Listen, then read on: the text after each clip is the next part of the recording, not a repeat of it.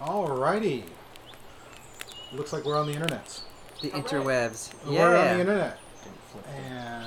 And there we are. You might have to switch. Now you can see us. You can hear us, and now you can see us. So, good evening. Welcome to another night with Scuba and Arai and friends. What do we got here tonight? What's up with us? I got invaded, man. We got invaded. Right, guys, please. Let's have more voices. Friends hanging out here. What's going on with this? Here and everywhere. Well, I'm Vol Graza. Nice to meet you. I've helped with some art and just on the Patreon side. And of course, smell it in there. Everybody's heard my voice. I don't need any introduction on that one. Yeah. This is my beautiful face. It might interfere with some people's eyesight. That in quotes, people. Quotes. This is pretty. Beauty is relative.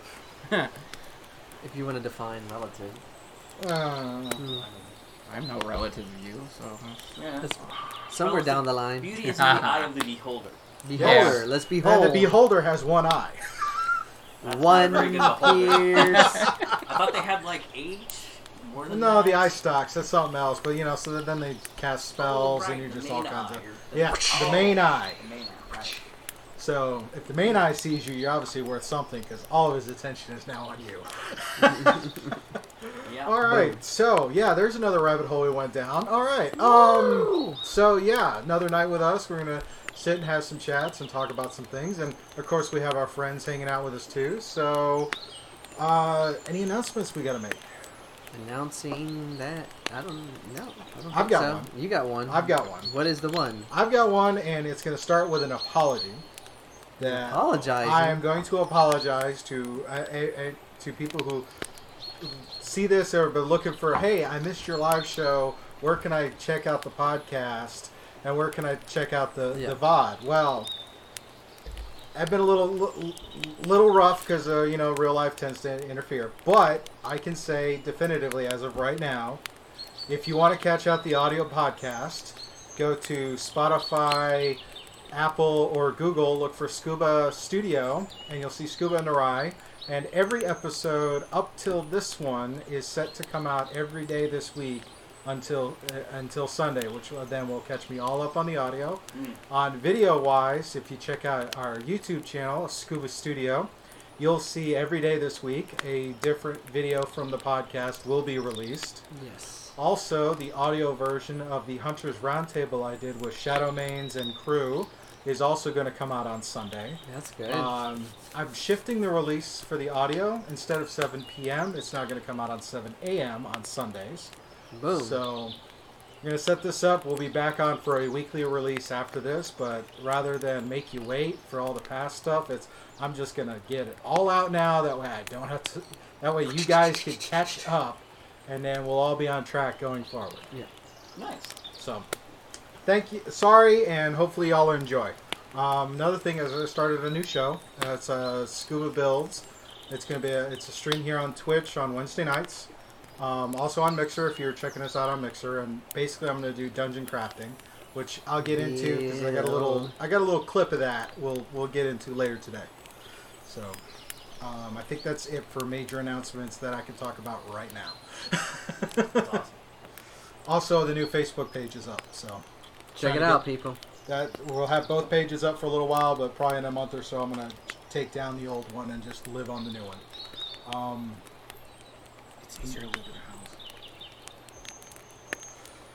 a house. Anyways. Live it up, people. Live it up. So, yes. As with our normal format, the first thing we're going to talk about is what's up, which is basically what we've been up to. And you know what? I think we're going to have Graza here start because the most interesting what's up is this dude shows up at my house today. Oh my God, I had no idea. He's here. So, he's right here. Dude, what have you been up to since the last time I heard from you? Well, just basically doing different things here and there, art and other things. I'm still working on your stuff. I thought that's still in the works. It's there. It's happening, people. I am patiently excited to see because it's pretty much that. Hey, I just have these simple little things, and I'm leaving it to the design artist to just run wild with it. So I'm eagerly excited, and I'm sure everybody else will be. pleasantly surprised to see it once it starts going up everywhere that I have all these holes. Absolutely. So the other things we've been doing is just chilling out and, you know, working on Space Engineers. I do streams with some friends every like, Sunday night and Monday nights. That's been going really well. Just living life. I got to actually come up here because of like some like a thing with my brother, and I won't go into too much detail. But basically, we had a disagreement, and I had to like basically I got kicked out, so to speak. But it wasn't anything like I said anything bad or anything like that, or it was just one of those things where he was butthurt about the conversation. So to speak. Yeah, does that make sense? Oh no. Yeah. So, well. Now I'm here. I'm just chilling out for a while until my wife finds a place for us to move back into. So, okay. But other than that, I'm in good spirits, good company, and really enjoying the time to myself. Well, you know, everyone needs a vacation. Yeah. Yes. So you just happen to have yours now. So well, forced vacation. And that's all right though. Onward. So I mean, we're Saladin's definitely going to show him a good time, but I think we're going to have some fun too because I think we're talking about going out to Balahack on this weekend. Balahack and I'll shadow you, Scuba, and see how the rules go because I don't know anything about airsoft. But it sounds like fun. Saladin talks about it all the time, so I was like, lots of good stories coming out of there. Probably learn the rules of the game is shadow the guy who's refereeing. We could probably give you the safety brief in the show, and you'll be straight for going out there. Oh, okay. Do this, and this. It's it's very simple. It's an honor-based system, and when in doubt, call your hit. You get that, you're good for the rest of it. Awesome. Well, it'd still be interesting to see how it actually all works and different things like that. Because I mean, I don't have really like any experience like shooting a lot. I mean, I have fired real firearms before, but nothing like airsoft or anything like that. So. Well, on that note, it's the distance is a lot closer, and it's a lot less accurate. Oh, well, that's good to know. Ah, they're shooting at me. Probably not gonna hit me. Ow, it hurts. Completely confetti. Yeah, so it's all good there. Anything else? That's good, right? Well. Yeah. You're good? Okay. Yeah. I was reading the thing here. Welcome to the chat, Jamspar. Good to see you again, man. We're going to turn over to Saladin because, you know, he's been hiding out at home working on a new server that is like this hush-hush secret scroll thing to do. Don't talk about it. But, you know, he's taught me a lot of how to run the studio solo, so it's kind of weird because he's sitting here with the computer keyboard, and I'm like, supposed to be doing things. Anyways, so what have you been up to? About 5'6", normal. I haven't shrunk or grown anymore. Yeah, you haven't done anything crazy like shave your beard. No, nothing. That has not. Not gonna happen. Well, of course, people on here may have heard my voice, but they have not ever really seen me other than me running by, going, "Get out of my way." But. Seen the back of me or possibly my face once in a while, but maybe a hand. Yeah. But otherwise, I've been doing a lot of server work, kind of a hush-hush thing. Can't really say too much about it, but been working on that a lot, and helping the friend get through some rough times and trying to keep hush-hush about surprising someone. That was fun. About this arrival that he had no clue about for close to 3 weeks. Given the way my week went last week, yeah, this is a good surprise. So it's been a rough couple weeks trying to keep this from him, as he has been asking me questions of, "Oh, you need someone to watch the cats?" No, I'm good. I'm good. I have someone already doing that. But where are you going? Well, I'm just taking a trip. To Indiana. I live in Georgia. Yeah, and had to come up with a story real quick that he would believe, or at least hopefully somewhat think is plausible. And it worked, because came in and I said, hey, he said hi, and then Mr. Vol Graza spoke, and all you heard was, what? From the other room. I heard a voice. What is that? Why aren't you on the other side of the mic? This is a new person who shows up. All right. Hi. Otherwise, not really much going on. Minus working on... the trip up here was awesome, huh? Doing the work.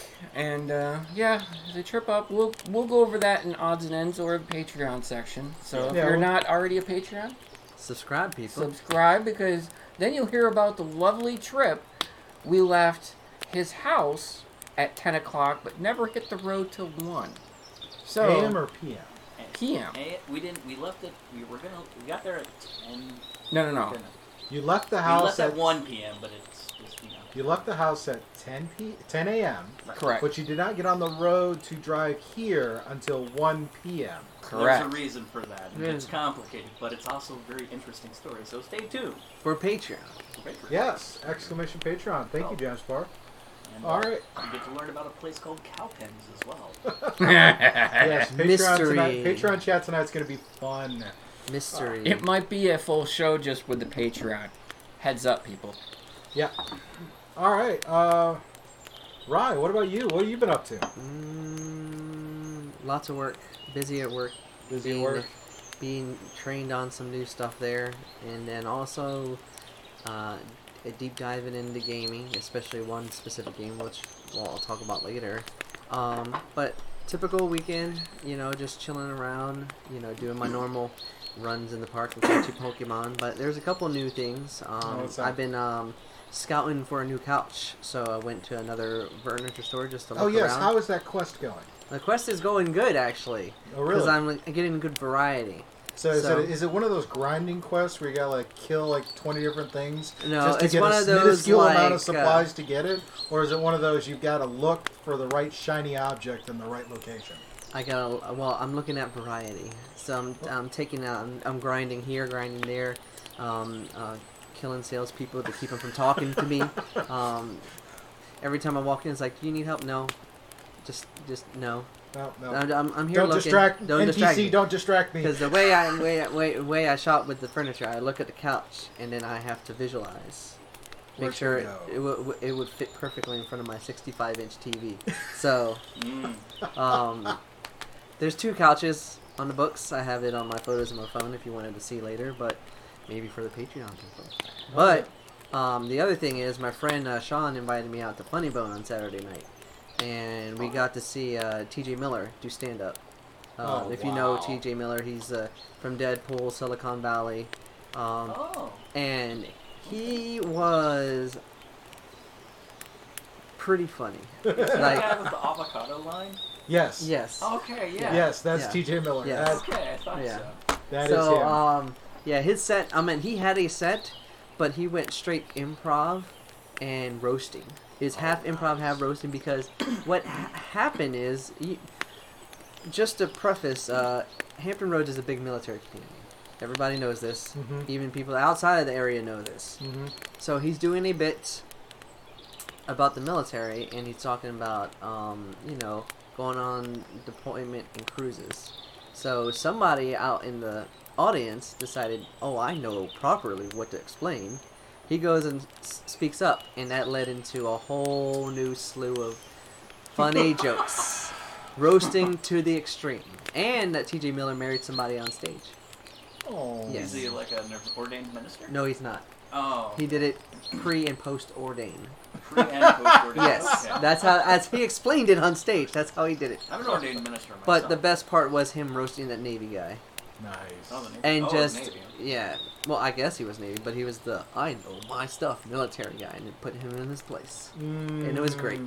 Joy. Yes. It's like, just know, if you go to the comedy club and you think you know something, you're going to get roasted.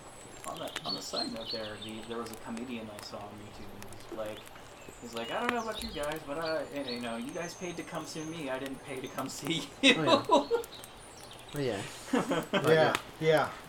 Some comedians, they have a puppet that'll roast you like that. Oh yeah. Definitely. But it's just another check in the box of having a good time at Funny Bone, because I've seen comedians I knew, comedians I've never heard of, and every time I've gone, I have laughed till it was right in my face. Nice. So it's great times.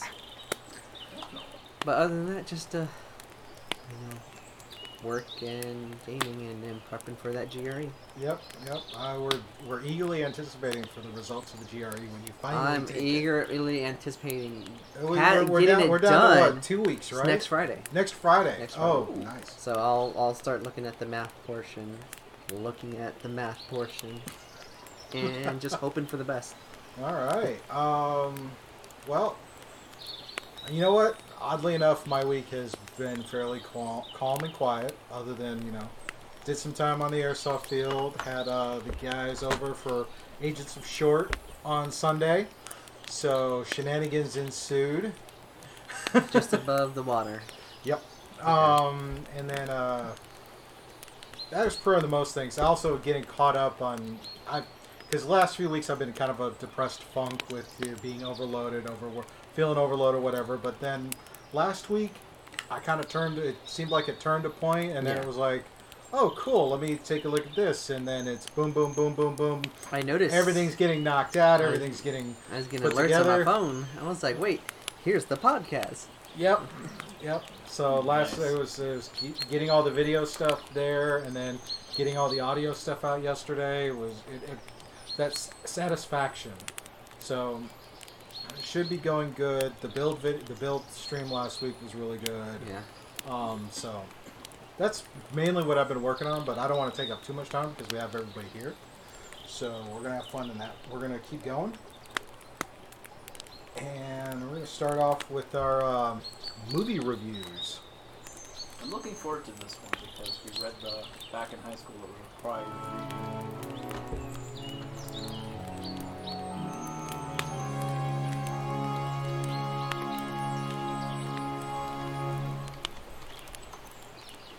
Alrighty, so I'll put our focus on the Rye Guy. And this guy. This week we're going to talk about Call of the Wild. Calling to the Wild with a CGI dog. Woo! Alrighty, so Call of the Wild. This is a modern telling of a classic story by Jack London. This time we have Harrison Ford. And... in the Yukon of the era I can't remember the exact year, so I don't want to say it and mess it up, but...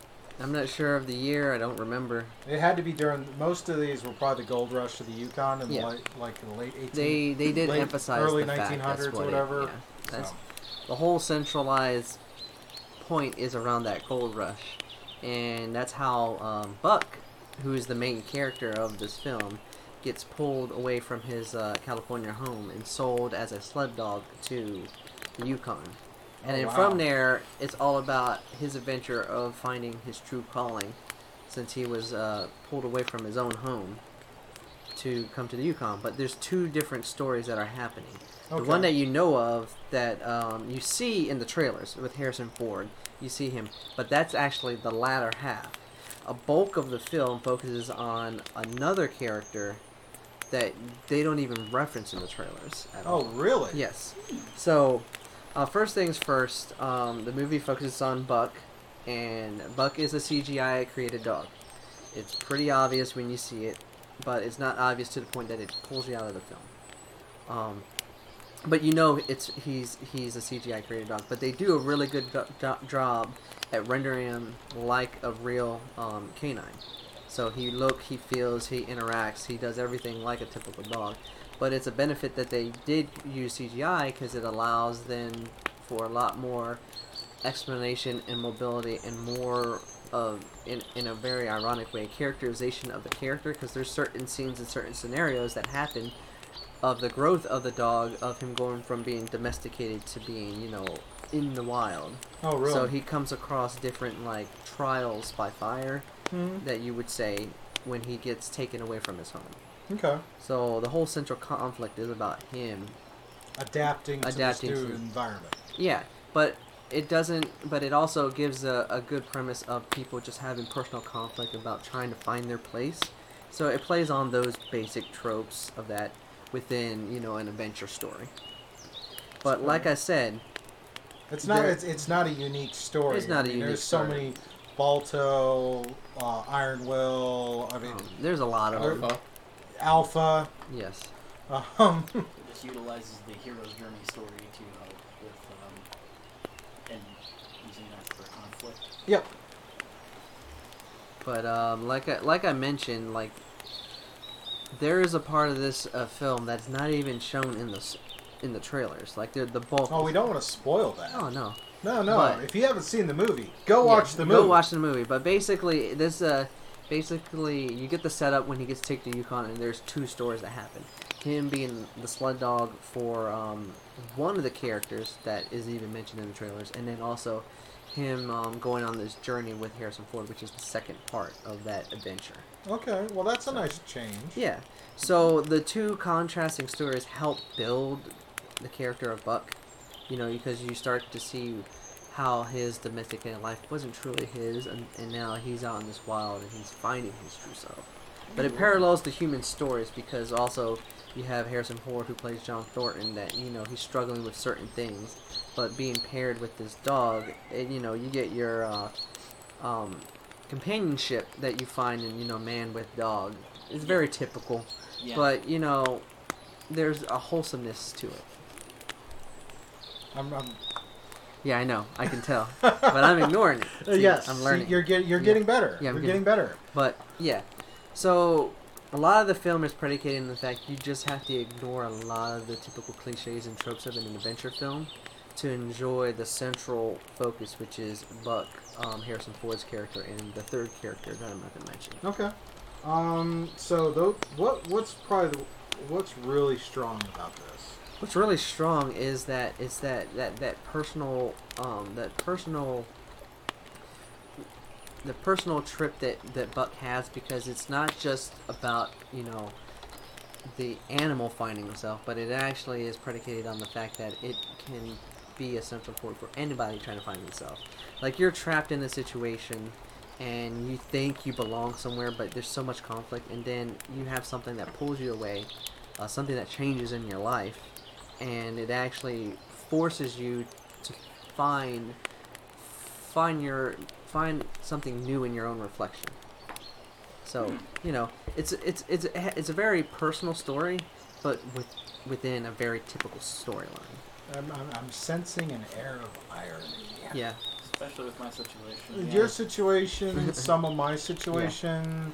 Yeah, but some recent situations that, you know what, I think definitely need to make some time to go check that out before it leaves theaters. Yeah, it's definitely a fun movie. I mean, the flaws are obvious, but that's within the storyline, the overuse of CGI in some scenes, and just the typical, you know, predictable outcomes. To be fair, though, as much of a man's man that Harrison Ford is, I really don't think at this point him traipsing through the Yukon is really going to be conducive. Yeah, no. But so, you know, I mean, if this is, and with this, it's like, all right, it's, and to be fair, trying to do period type things like this, especially now when so much of those regions have been utterly destroyed, urbanized. Yeah, or I'd call it destroyed straight up. That's true. Like, you really kind of have to do virtually the whole thing. Yeah, it wasn't much of the soundstage or a modern soundstage. But much of the CGI, it wasn't predicated on the background or the, you know, the environment. The environment is real. It's a lot of the animals and the character interactions. It does take at times. It takes away. Okay. But not all the time. All right, so what are we going to call this one? It's a fun adventure film. It's a fun family film. This one, you know, you can go and bring the kids to enjoy. And if you like adventure films, I say go check it out. 3 out of 5 theater discount. All righty. So, nice. I'm going to keep it up with that. No TV reviews, but there are some coming. Oh, yes. I'm sure there are. Outsiders. Hunters. Let you think about that. Yes. Fun some, times. I'm not going to say. They got to wait till I'm done.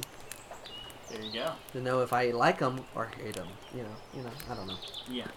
Sometimes you don't know until you finish the entire series and you're like, yeah. If I really don't like something, I get really bombastic and outrageously, like, mad at it. Alrighty, well, movies are done. I guess that means we're moving on to our next fun jazz. State of Games. The game is stating. What is it stating? I don't know.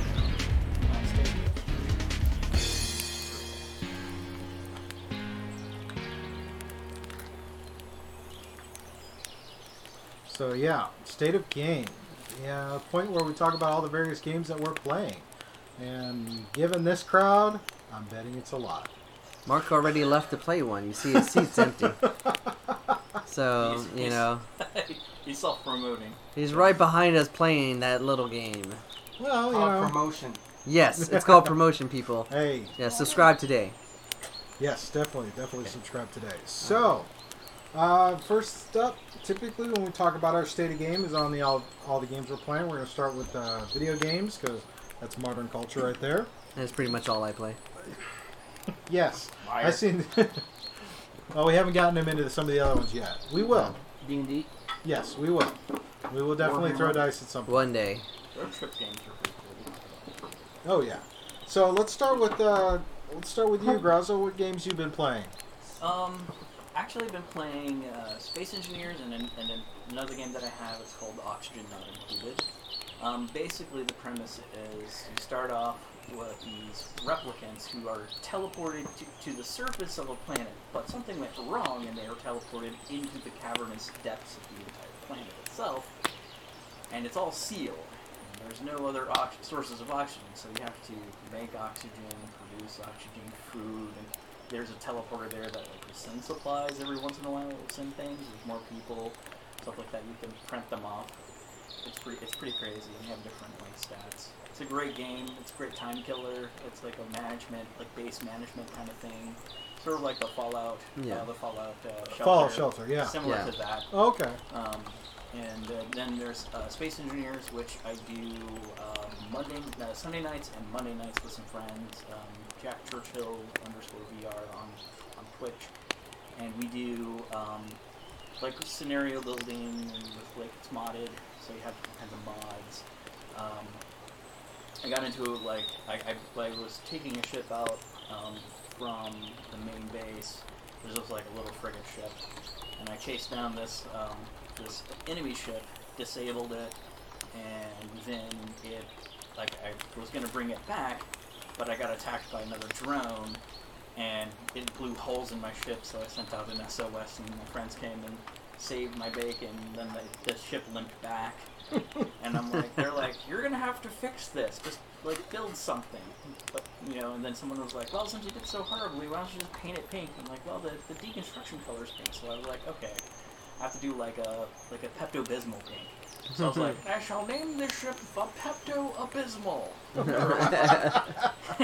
Because it's just terrible. Yeah. That sounds like it. Hey, Admiral, welcome to the chat. Admiral Y11, is that right? Yes, it is. Admiral Y11, welcome. Yeah, you know all about that. The Pepto-Abysmal.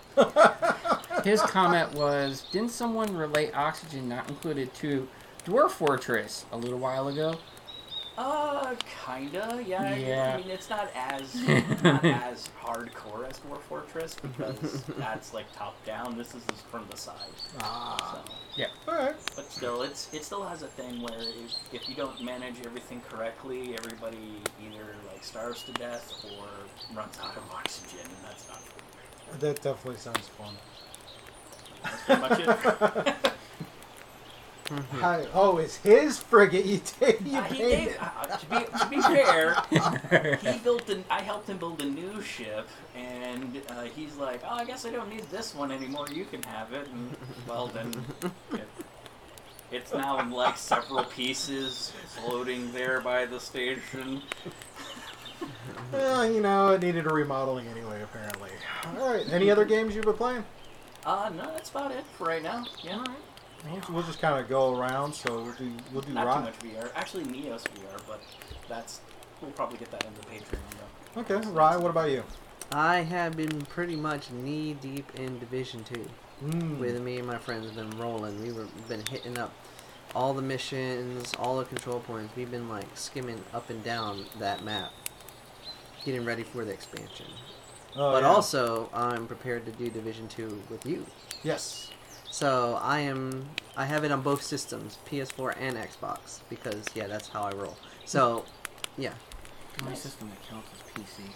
Yeah, well, not all of us have a good PC to play games on. Obviously, all I have is this. See? Yeah. So what else? It's just been Division 2? You haven't been continuing your Borderlands or Outer Worlds? I haven't gone back to Borderlands or Outer Worlds. I am planning to pop in Days Gone eventually into the rotation because it's just like I need a single player offline game to play outside of Outer Worlds. So I might put in Days Gone. It might be a good time sink, outside of that. And also just every time I go to the parks, I'm playing Pokemon Go. Gotta catch them all. All right. Saladin, what about you? Space Engineers, and I have been working on a game, I should say, for browsing, web browser. Oh, like developing or playing? Developing. Oh, cool. Yeah. It's a kind of a 2D Duke Nukem kind of game. I've been learning, trying to learn new JavaScript. So I decided, hey, I'm going to try to make this game, and it's actually coming out pretty good, but eh. Who doesn't enjoy those old school? Yes. And it's a web-based. And Doom, Quake, all the classics. The classics are good. Other than that, mainly I've been playing, there's a couple of just rinky-dink games from Steam that are like free. Yeah. When I've been bored, I go and play them. Reassembly. I've been playing a Reassembly a lot. So really, it's been just work. Oh, Reassembly's great. That's another great game. You can just drop yourself into. You pick a faction. You start off with a little small ship. There's bases and stuff. You go around collecting resources to expand your ship. You can queue up different things. You put a factory block on your ship and then spawn more ships and into your fleet, and you can roam around as a group just murking everything that comes in the it's like you look down into like a petri dish and there's like a sentient spaceship civilizations down in there. It's really the best way to describe it. To be honest, your description doesn't make me think of that. It makes me think of Locust. I'm not good at that. Yeah. The actual locust rolling through when a big swarm and it just goes through an area and eats everything. There is a plant faction in the game, and you can. I actually did a video a long time ago where I show people how to build an R factory generation machine that just will passively and also actively generate resources for you just with this one little trick. Nice. It's got like 12,000 views on YouTube. Yep. Nice. I have one of those ships too. That's pretty nice. Which is what I do when I'm bored. I just roam around in this big box. But anyways, how about you, Scuba? For me, video game wise, I actually cracked open Division 2. We talked about last week. I happened to catch it on sale. It was like 95% off on the Xbox marketplace. So it was like I got 2 copies for like $3 because I had a $3 credit through Microsoft. I used that for my copy, and then I was nice for Valentine's Day and I bought a copy for my wife, because when we got our Xboxes several years ago, that was one of the first games I got 2 copies of, was the first Division. Yeah. And we played back and forth on that for the longest time. We played a lot. It was me, him, and his wife running through. And another friend of ours who used to work with us, but he's since moved on to other things. Yes. But it was the first time I actually had an online crew I would play a game with. Because in most of my game playing time, I have no online crew to hang out with. So it's nice having a crew. It is. It definitely changes that, because soloing is nice, but I kind of like the whole crew, because then it's like back and forth, back and forth. We did some massive damage in the first game.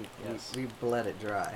Yeah. Then you can have things like, hey, I took the frigate out and there's holes in it now. or you could reach out to your buddy and go, hey, I want to start a Let's Play. Can you start making a scenario for me? Yeah, like build a scenario. We'll talk about that later. Hey, it works. We'll talk about that through Patreon. I wouldn't mind doing a Let's Play. I look forward to doing some bleeding it dry in part 2. I'm ready. Alrighty.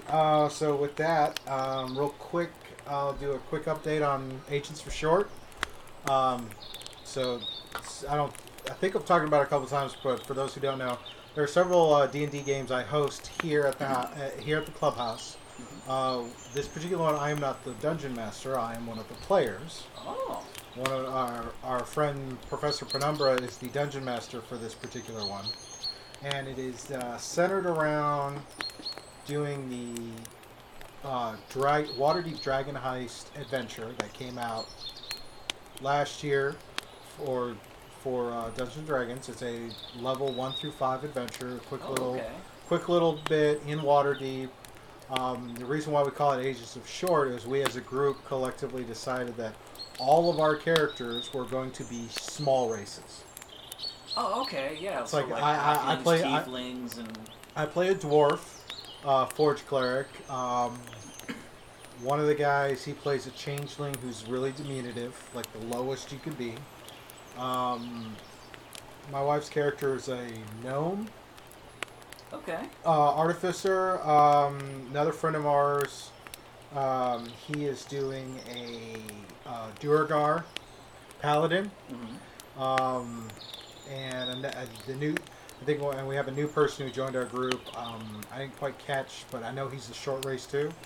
And my son played with us, but he apparently didn't get the memo, and he picked a tall character, so he was forever now named as Top Shelf.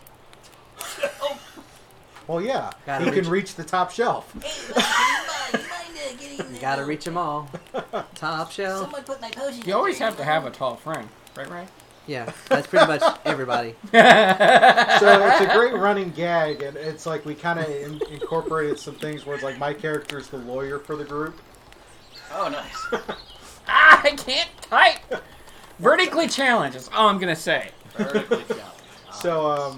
So as we've been going through, we're getting to the last. It's eight battle, eight modules, and then the adventure's done. We went through Encounter 7 last night, where the party has gone to this tower, which is being this yellow tower that's being converted to a chapel for Bane. Oh. Okay. Ooh, so it's like we're going to look for a person named Amoth. That doesn't sound bad at all. Right? So we go up there. We knock on. It's like we're sitting there prior to the session, going, "All right, how are we gonna get to this tower?" And of course, Penumbra's sitting there, and it's like, and we're all talking. It's like, yeah, we'll go through the sewers and then up from the back, or we'll be like Top Shelf and come in from the roof.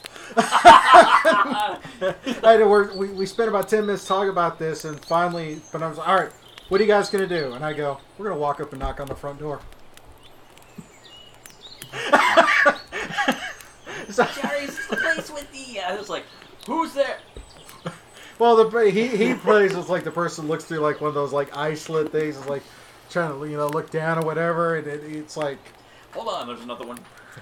It's like we're trying to find a moth. No, we're not talking about a flame. We're not talking about a bug. We're talking about a moth. And... Lights. At first, she's like, "No, that person's not here," and a couple of us believe it because we failed the insight check. A couple others, did not. So then it was like, okay, well, what do we do? And we're all talking about what do we do? We're trying to play this off, and again, Penumbra's like, "All right, what are you gonna do?" And we're sitting there, and I'm like, "Man, I got this inheritance letter I need to give to this person and whatnot, so I have to." And he's like, "Roll that." For a bluff, and it's like, I nailed it. She opened the door. Was like, "What inheritance letter?" Oh, and then our resident monk, Captain John, he nails 2 crits and knocks this person out. So we take her inside. We it's like, all right, we're gonna send her off with with my wife's character in an umber, and then we'll come back and then we'll figure out. Well, my wife's character ended up with the item we were looking for and all the other possessions of this person. Mm. So we're going in this tower, and we finally come across the big bad, And it's like, yeah, one attack was a lightning strike, and thankfully the captain rolled the save. Half damage was still 20, which was more than our current HP level. So, so it was like, yeah, this was not going to end well. So he's like...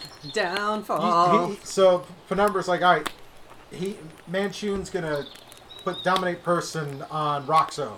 And it's like, Roxo, you're just going to block people from getting out. It's like... So that's where we ended that. But we had to explain to our new member what an Umber is in Waterdeep. Oh, no. So, obviously, in the real world, we have Uber, right? You have to, get an app, get them to come, whatever. Right. Well, in our version of Faerun, right, we have Umbers, which picture an Umber Hulk. Yeah. With the little hand cart from the Orient. And every time you need a ride, all you have to do is think, hey, I would really like to get a ride from point A to point B, and an Umber will appear. How does the Umber appear, you ask? There is a mind flayer camping out next to Xanathar in Waterdeep, and he controls all the Umbers. So on the one hand, that's really great service. On the other hand, wait, what?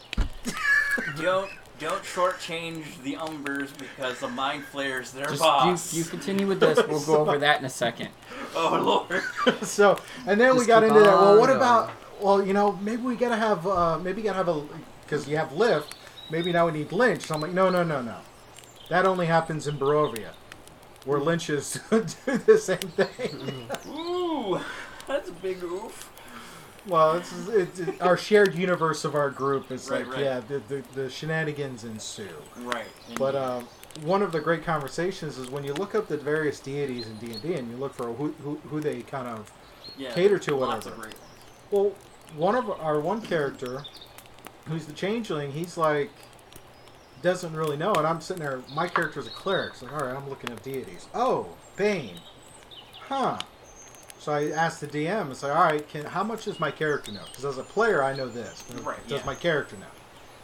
And it's like, and we're getting into that. People are starting to raise their eyebrows. Like, what are you getting at? And it's like, and then finally, what are you getting at? It's like, well, according to this, Bane tends to be the person who look for those people who are trying to collect merchant monopolies. Mm-hmm. Oh. And all of a sudden, everybody looks at Raz, who's playing the Changeling, because his whole shtick for this entire adventure has been: we get a bar from Volo, so we're running the bar. Right. Well, he's like, no, that bar's not enough. I need to own every other business in the area and just create this interconnected merchant monopoly. And he had no idea that this was actually catering to the deity Bane. Are you sure you're not his agent? That's open to interpretation. But I think after we're gonna make our way for doing Baldur's Gate do Avernus. Nice. So stay tuned for Agents of S.H.O.R.T. on that one. Sounds like a lot of fun. It is. It is a lot of fun. Now you're gonna start reading from right here. Take a break, look at chat. What's it say? Read it. So the question is, do we stack at any point on top of each other to in this campaign? No. You might now. However, racial ability of Duergar, in case you don't know, is they can cast Enlarge on themselves. And our Changeling character is a spellcaster. He has the ability to use the same spell on two people. So he will cast Enlarge on top of the Enlarge. So Dwarf going from small to medium, to all of a sudden medium angry. To large. You wouldn't like me when I'm angry. That's kind of the thing. He's our Hulk. Nice. Or you're like, hey, we need to impersonate someone, and they stack on top of each other, put her like a trench coat, and you're like, yeah, we're totally that's what the Changeling is good for. And then my character wound up with a mask of disguise. Oh, nice. Which is a modified version of the hat of disguise. Same principle. You put the mask on, you cast the spell, you change your whole physical appearance to look like something else. somebody else. So it's like a lot of shenanigans ensue with that. That sounds good. Let's see, I was going to ask what an Umber was. Yeah. Umber Hulk. So it was one of those off-the-cuff things with a group, man. It's something you just... When you have a live group like that, you just roll with it. I was thinking, like you mentioned, them holding that card. So it's like when you in what was it? The new Monster Hunter World. You have the cats dragging you off in the cars when you die. Yes, yeah, very much. Funny. Oh, that is great. That is great. It's kind of like that. Yes, except that is awesome. You get to pick your destination. Instead of a palico pushing you around, it's an Umber Hulk. Guild intensified. Yes. Yes. Very much so. Breathe, and then airsofting stuff. So, I'll kind of shift things here. Don't really have a whole lot we're going to talk about airsofting wise this time because we've got some other stuff to go into, but there was a gameplay over the weekend that was absolutely hilarious that I felt I really wanted to kind of just highlight again for us.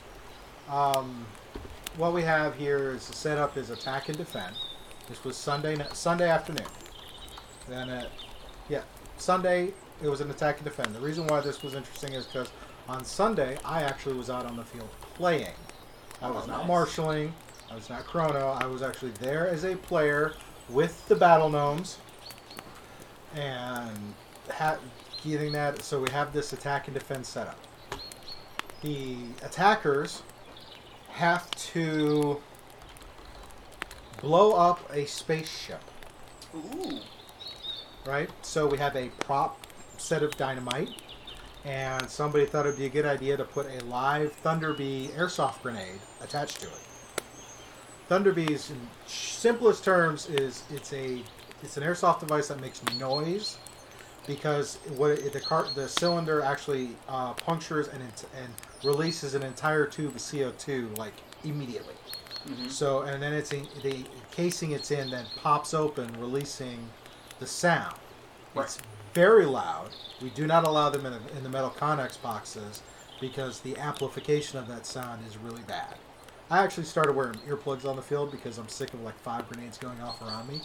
So, can't imagine. So, not fun. Anyways, so they have to get this stick of dynamite. Yes, airsoft flashbang, exactly. Except for the whole flashing part, just the bang. Boom. So they have to get this on the the spaceship is the MiG that's out on the field. If you look in here on the map, roughly. G11 on the map is roughly where the MiG is. Okay. It's an actual MiG that was used by the Jordanians or the Israelis that the owner happened to get because he knew a guy who knew a guy who knew a guy. Connection. That connection. It's those connections. Does it still fly? No. It does not have any engine in it anymore. That was taken out beforehand, and all the controls are mostly there, but if you look behind it, that's all that's there is the controls. Yeah, they took all the wires out, they took all that stuff out for the simple fact of it could be reused again if you threw an engine in if those controls were still there. Makes sense. So, no. It cannot be easily repaired. With your imagination. Oh yeah, so this is our pseudo-alien spaceship. Oh, okay, good. So they have to get the explosives there, and then they have to extract at the halfback bunker, which is G7, roughly on the map. Ooh.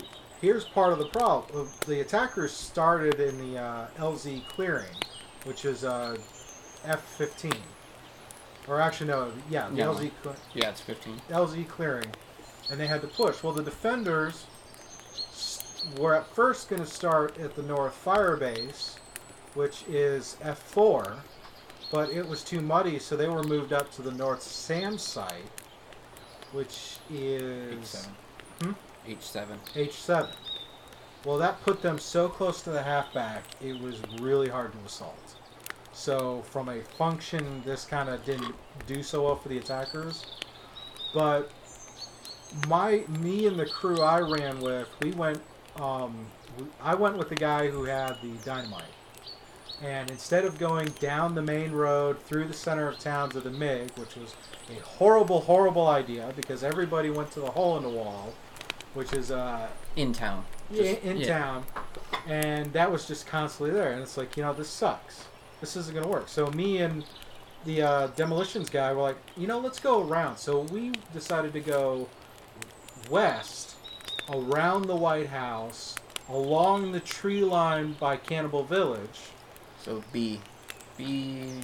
Yeah, B9 area, and then come back, and then around the pond to the North Pond Trail, which is, again, this whole B9, C9, all that, and then around to the pond bunker, and then push to the MiG.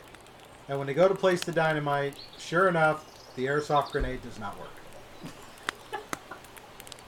All that trouble. Yes, the map is very huge. It's over 100 acres. Yes, the field is 100 acres, so lots of fun. Oh, no, I walk most of it. I don't run very well. Short little sprints. Oh, God, mine? Hey, how we doing? Hey, G-Cuts, how you doing? So that was it. And this reminds me, because Saturday... It was at a similar attack and defend, only it was the two stuffed aliens, Larry on the stretcher, and then Barry, the new one. Oh, yeah. Barry didn't have a stretcher. The alien on the stretcher. Yeah. Larry was in the halfback, and Barry was somewhere in the town. Two players had to carry Larry to Barry before they could move Barry to the North Firebase. Okay. That doesn't So in this scenario, instead of the attackers always starting in the south at the LZ, the GA decided to have them start at the North Firebase or North SAM site, and they had to fight north or fight south instead of fighting north. Okay. So it's apparently the way the field is, that's actually a lot harder to do. So it made for a very interesting gameplay. I think they achieved it, but I wasn't on the field to see. But it was just this whole picturing this, and as I just described it. You have Larry on the stretcher who's got no arms and no legs. Two people got to carry Larry on the stretcher to Barry. Once you get to Barry, then Barry and Larry have to be carried to... Was anybody getting thrown out a window? No. Larry out the window this time. Oh, you know. We shall circumvent their defenses. Into the air we shall go. No Larry, one ever said you couldn't do that. To heaven. Be free from this mortal coil. And lose an arm. So, that's that for the airsoft stuff. Some side bit shout out things is... Balahack's next zombie event, Z4, that's coming up March 21st. Go to balahackoutdoor.com, look in the events, and go check that out. Still looks like there's still slots for survivors and all-day zombies. And the all-day zombies this time is going to be a $5 thing, but you spend all day doing the zombie. I've heard some preliminary of what's going to happen. And it's going to be interesting. I have to say it's going to be very fun to see what happens at this one because there's some definite interesting things on the table. I'll do the shout out just because, you know, I'm trying to cater to the airsofters as best I can. Another thing is Swamp Sniper has released his latest Fertile Crescent video up on YouTube. Go to YouTube, search for Swamp Sniper, check that out. I like those things because the story is really interesting, and it's a good time to watch. It's about a 30-minute video, but it's worth watching. We spent a lot of time on it. And I think with that, I'm done with the airsofting stuff. So I think we can move on to news, but let's take a minute to check our chat again. And anything interesting in chat? No, we caught everybody? Cool. Yeah. We were talking about, and Admiral had mentioned that he was wishing that they had an old golf course to convert into it. Oh, yeah. And the ghost is here. The ghost is here. Oh, okay. And that is it. And, of course, Restream did that. Sweet. Sweet. And our support link, if anybody wants to know or if someone does ask, you can in Twitch or I believe any of them, you can put !support and it will pull up a list of the Facebook link, Patreon, and email to reach us and the Discord. Nice. Alrighty. So I got some news things to talk about before odds and ends. So we're going to kind of roll in on that. All right. Some gaming news is what we're going to start with. So, let's see. Here we go for our first gaming news theme. And that is having to deal with Jedi: Fallen Order. Jedi: Fallen Order. Apparently, the sequel is in production. Ryan, what do we know about this? What we know is that, based in comicbook.com, they're reporting that Respawn Entertainment, who is a subset of Electronic Arts, who did the Fallen Order game, claimed, and very hard game. It's hard, people. Trust me, I had to drop the setting down to low to beat it at the very end, but, you know. There are in developments for Jedi: Fallen Order 2, and presumably it's going to be for the next gen. PS5, Xbox Series X, and PC. Oh, cool. I'm still got it up there. I haven't started playing it yet, but I think the thing that's most challenging is that concept of no fast travel. Yeah. And also, on top of the news, not only are they developing a Jedi: Fallen Order sequel, but a project at EA Motive is developing a second Star Wars game. Oh, sweet. So... Alrighty. Gaming news number 2. Which one? Since we're going to stake on the D&D train, we got some info about Baldur's Gate 3. I'm excited. Oh, yes. Yes, apparently this is going to come to early access this year. Yes. So, I didn't... too late, sadly. What? Mid too late. Oh, why? I don't know yet. They haven't released why. But I heard a rumor that it was mid too late. Mid too late this year? Oh, yeah. They said mid too late. Yep. No, I'm actually curious. I think I may have played the... I had them, but I don't think I really played the first and second. And I keep debating on getting the mobile versions. I do have a copy of them on my laptop on Steam, but I've not come back to playing them again. Yeah, so that'll be some interesting stuff there. The story was great. I really did enjoy all the entire...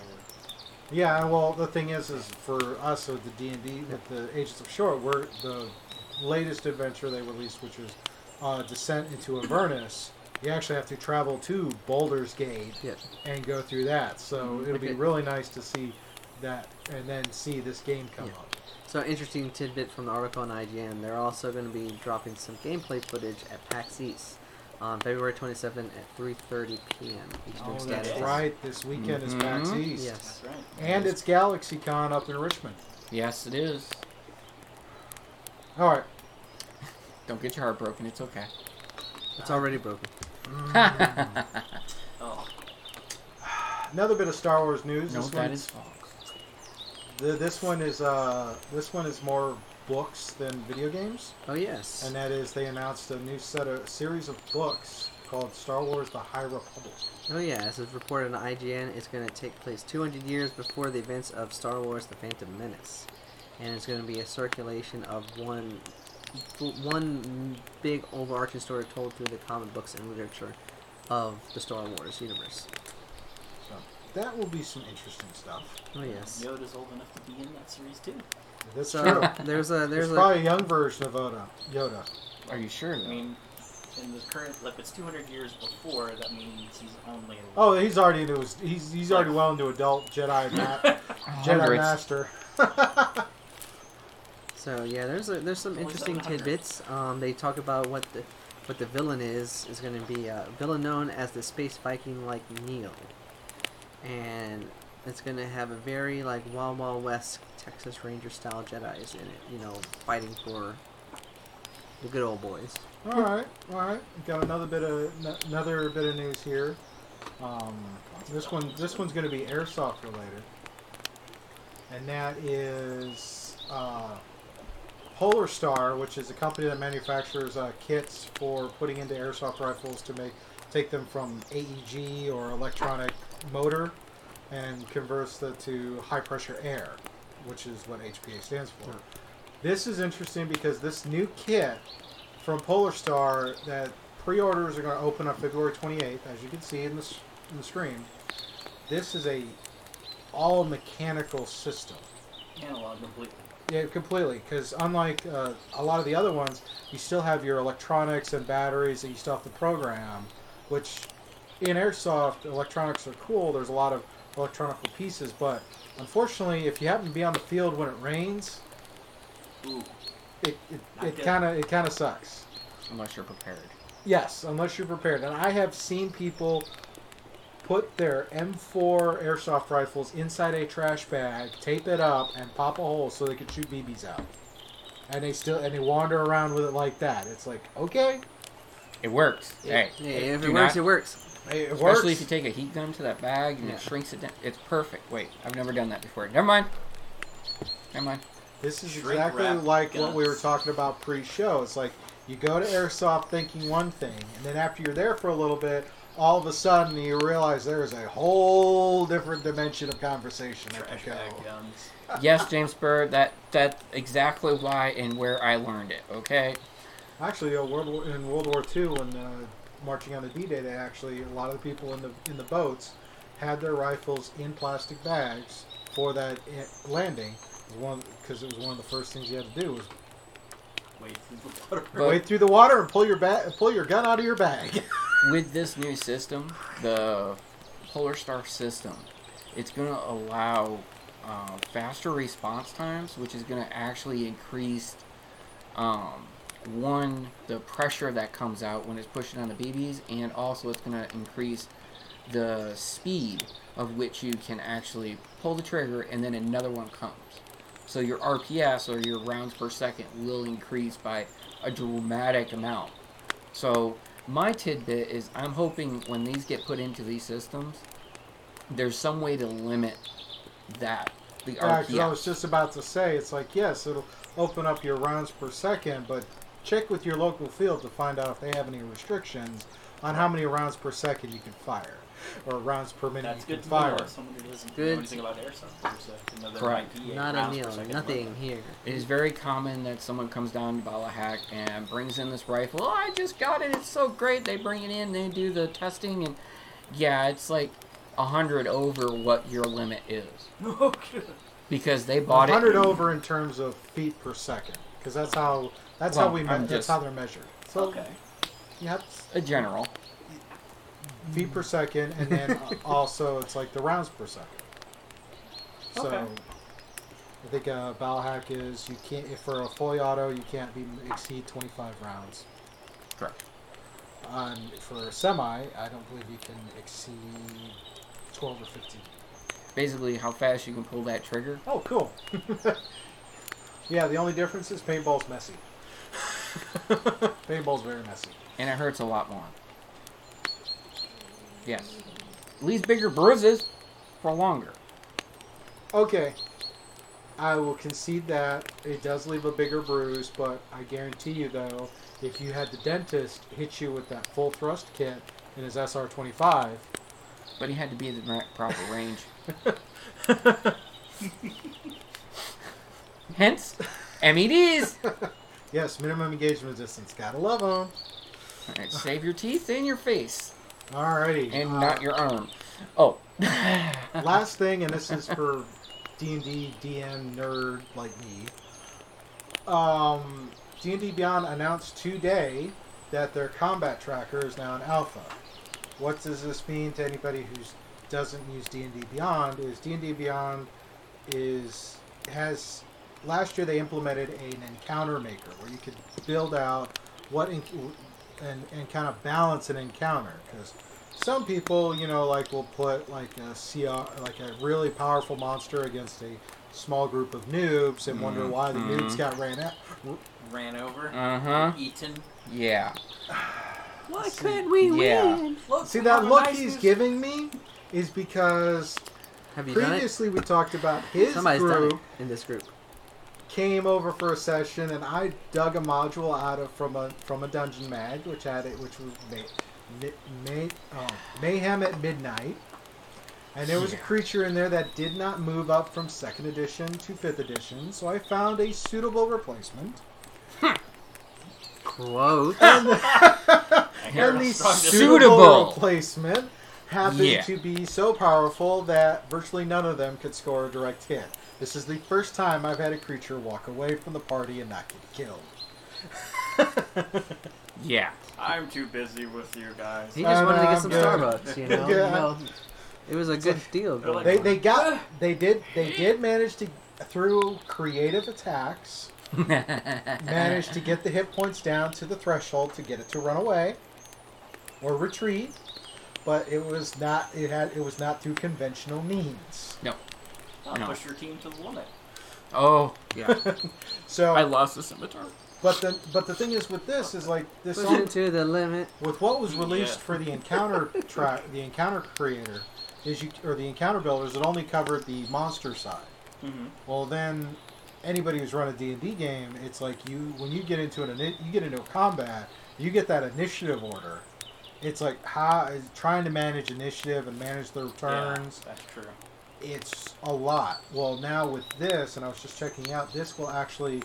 The combat tracker will let you roll the initiative for your monsters, input the initiative for your players, because now you can import your players into the encounter builder. Oh, nice. And it will track your turns and what order in the initiative and what rounds you're on.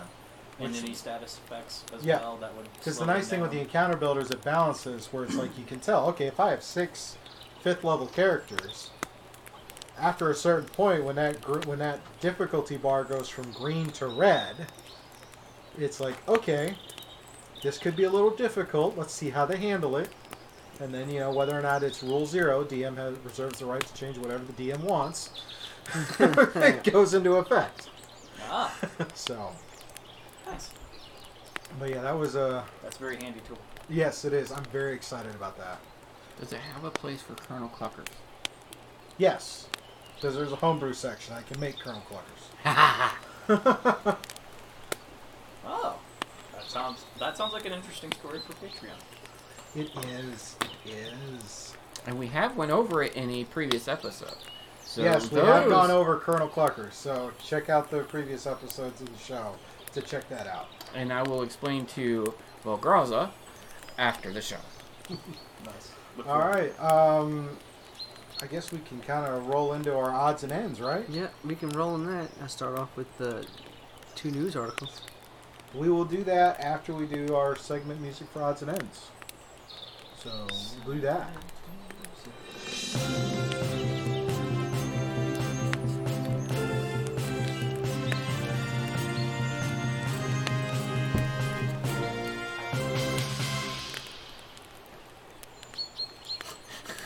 The only person that's left is him now. Oh, there you are. Do your jazz hands. Jazz hands. No. Beard fingers. Beard fingers, yay. Oh, boy. All right. So, odds and ends. Collection of internet stories that we find that we just have to react to. And the first one we're going to react is one that came out really recently, and that is Disney CEO Bob Iger steps down. Yes, he has. Whoa!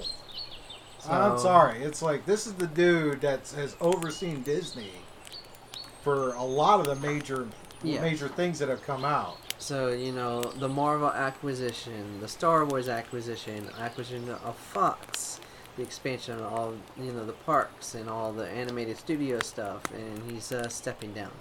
But it wasn't, it might seem a shocker immediate, but when you read through the articles, but the one that I pulled from is Huffington Post, they have a transition plan in place that they've been working up to. So this wasn't just sudden. Oh, of course not. You get the company every company that has the whole CEO structure like that, especially one as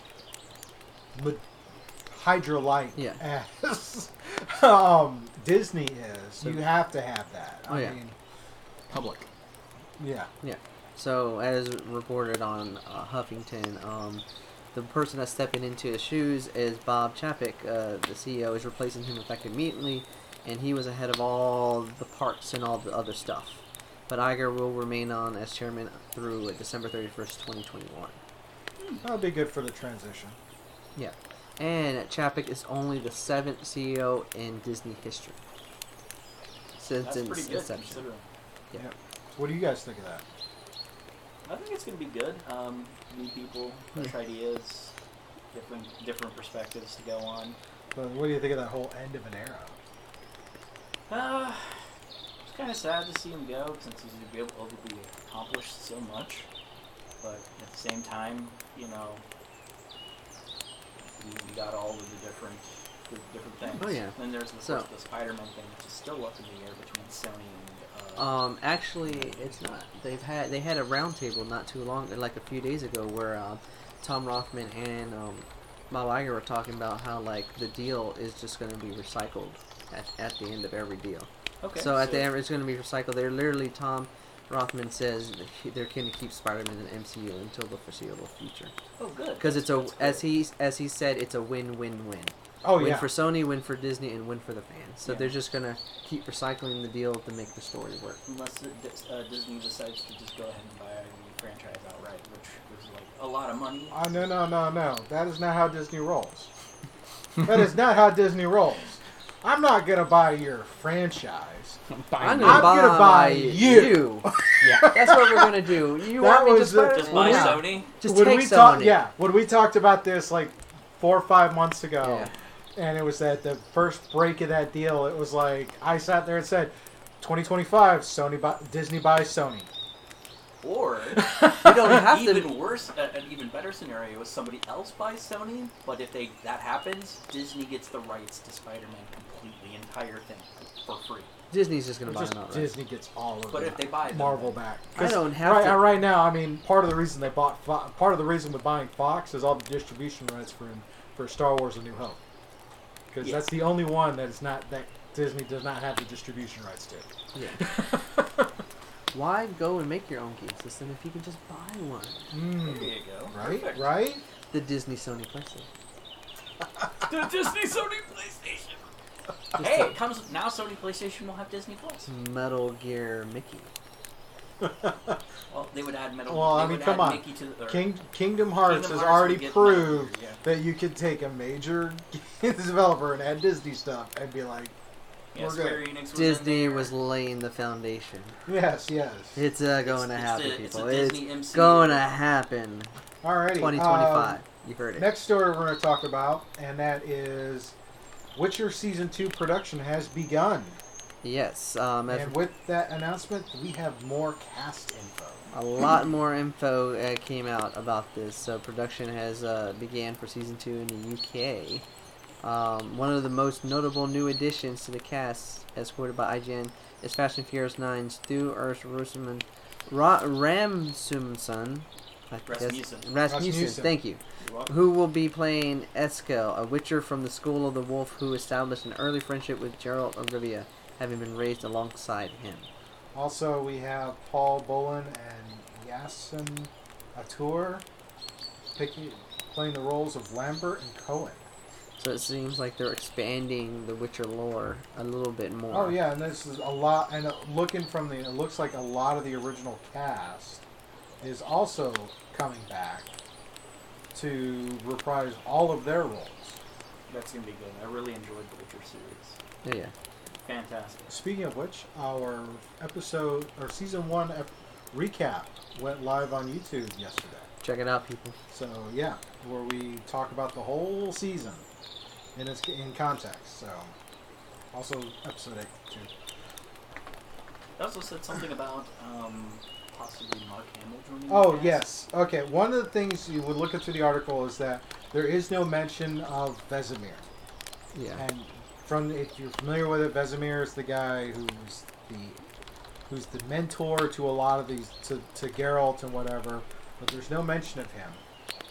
And the thing is Vesemir is, there's some fan buzz about trying, the fans put a petition or whatnot to get Mark Hamill to play Vesemir, which that would be an amazing casting.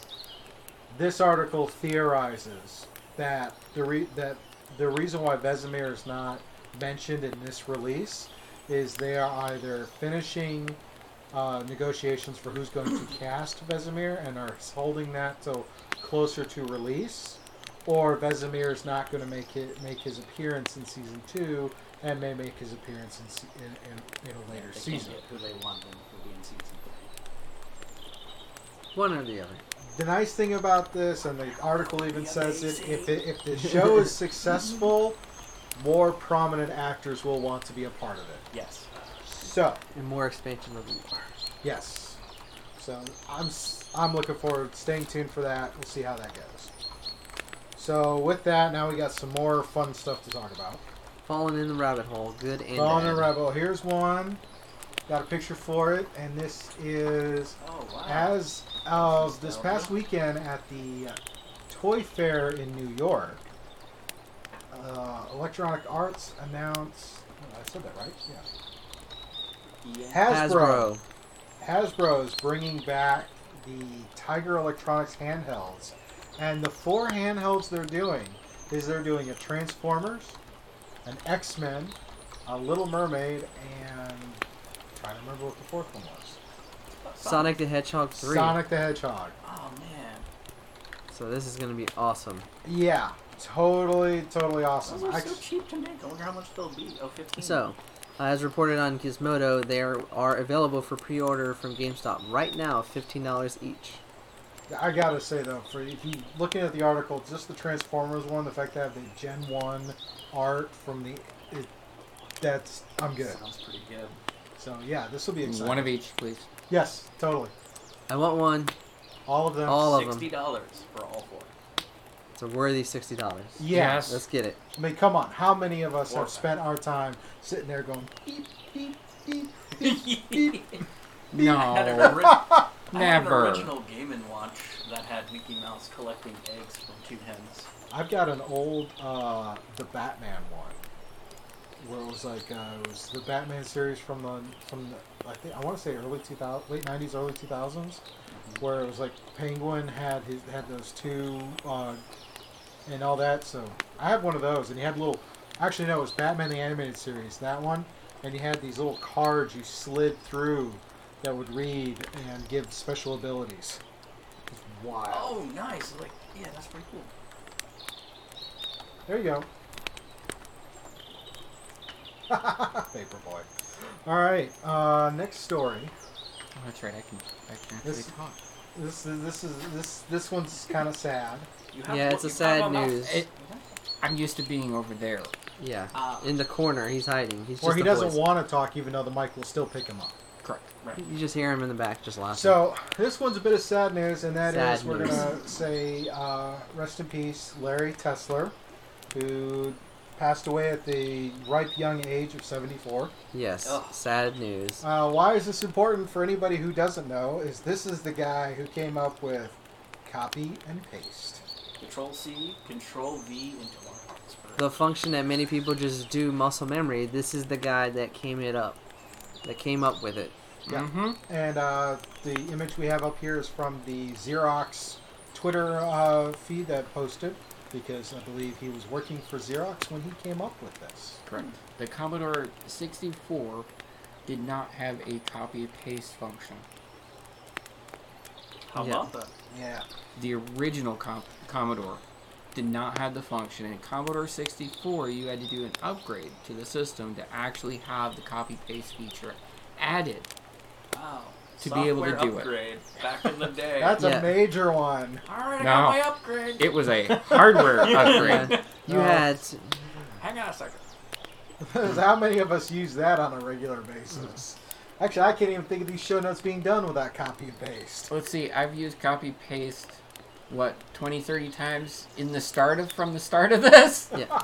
Yes. Yeah. Yeah, you know what? That's a good one, James. For imagine back in those days, you came up with this at a company that makes copiers. That's irony. So much irony this week. So much. Very much so. Alrighty. Story number 3 is talking about we all want these cool. We all have these cool collectible things we do. Yes. I collect minis, D&D stuff, cards, whatever. But this cat, this is a mansion in Southern Cali that it goes. That's a $26.5 million, and it has a basement that is an ode to Star Wars. Yes. They're a super fan. I can see some of the pictures. It's that's actually as reported as that's an actual model suspended from the ceiling. Yes, as reported on CNET.com, the 18,183 square foot home is loaded with incredible collectibles, life size props, and a Star Wars themed home theater. Yes, wow. As I was looking through the pictures in that, I counted about 15 to 20 full size mannequin of characters of like Chewie from Empire Strikes Back, all the various clone troopers, Starship Troopers. The bartender looks really shady. Stormtroopers. Yeah, the bar, the theater. It's just wild. Like in this one, you have the 3 bounty hunters. Yeah, it's wild. There was the bartender in the picture I saw was Greedo, and he has a gun. It's like, I don't know if I want to order a drink from this guy. Yeah, he's a little shifty there. Hey, but at least he'll give me a shot. Out of everything, that home theater system is I would sacrifice my firstborn for that. That would be... I would sacrifice my firstborn for that. Terrible now on Airbnb. Really $8,000 a night. Who's going? You know what? I have a lot of movies I can play in this theater. That might be worth it just to hang out in that room for a little bit. But here's the caveat. You must stay at least 2 nights in... uh-huh. Yeah. What are we doing? Okay. Yeah, that's going to be fun. You're welcome. Oh, boy.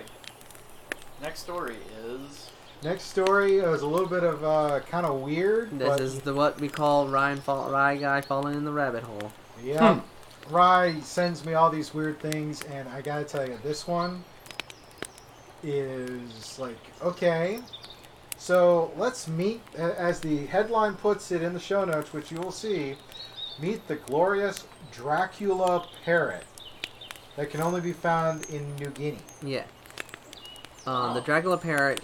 Goes by the Pescut parrot, and like you said, it is found in New Guinea with its black and red plumage and a vulture-like appearance. This bird is truly remarkable. End quote. I've got nothing for that. That just looks. It's like the animal kingdom just keeps coming up with weird. It's the greatness. It's part of the vultures. Part of like a vulture type species. It is. Just to add some descriptions. It's a large parrot with the total length of approximately 46 centimeters and a weight of 680 to 800 grams.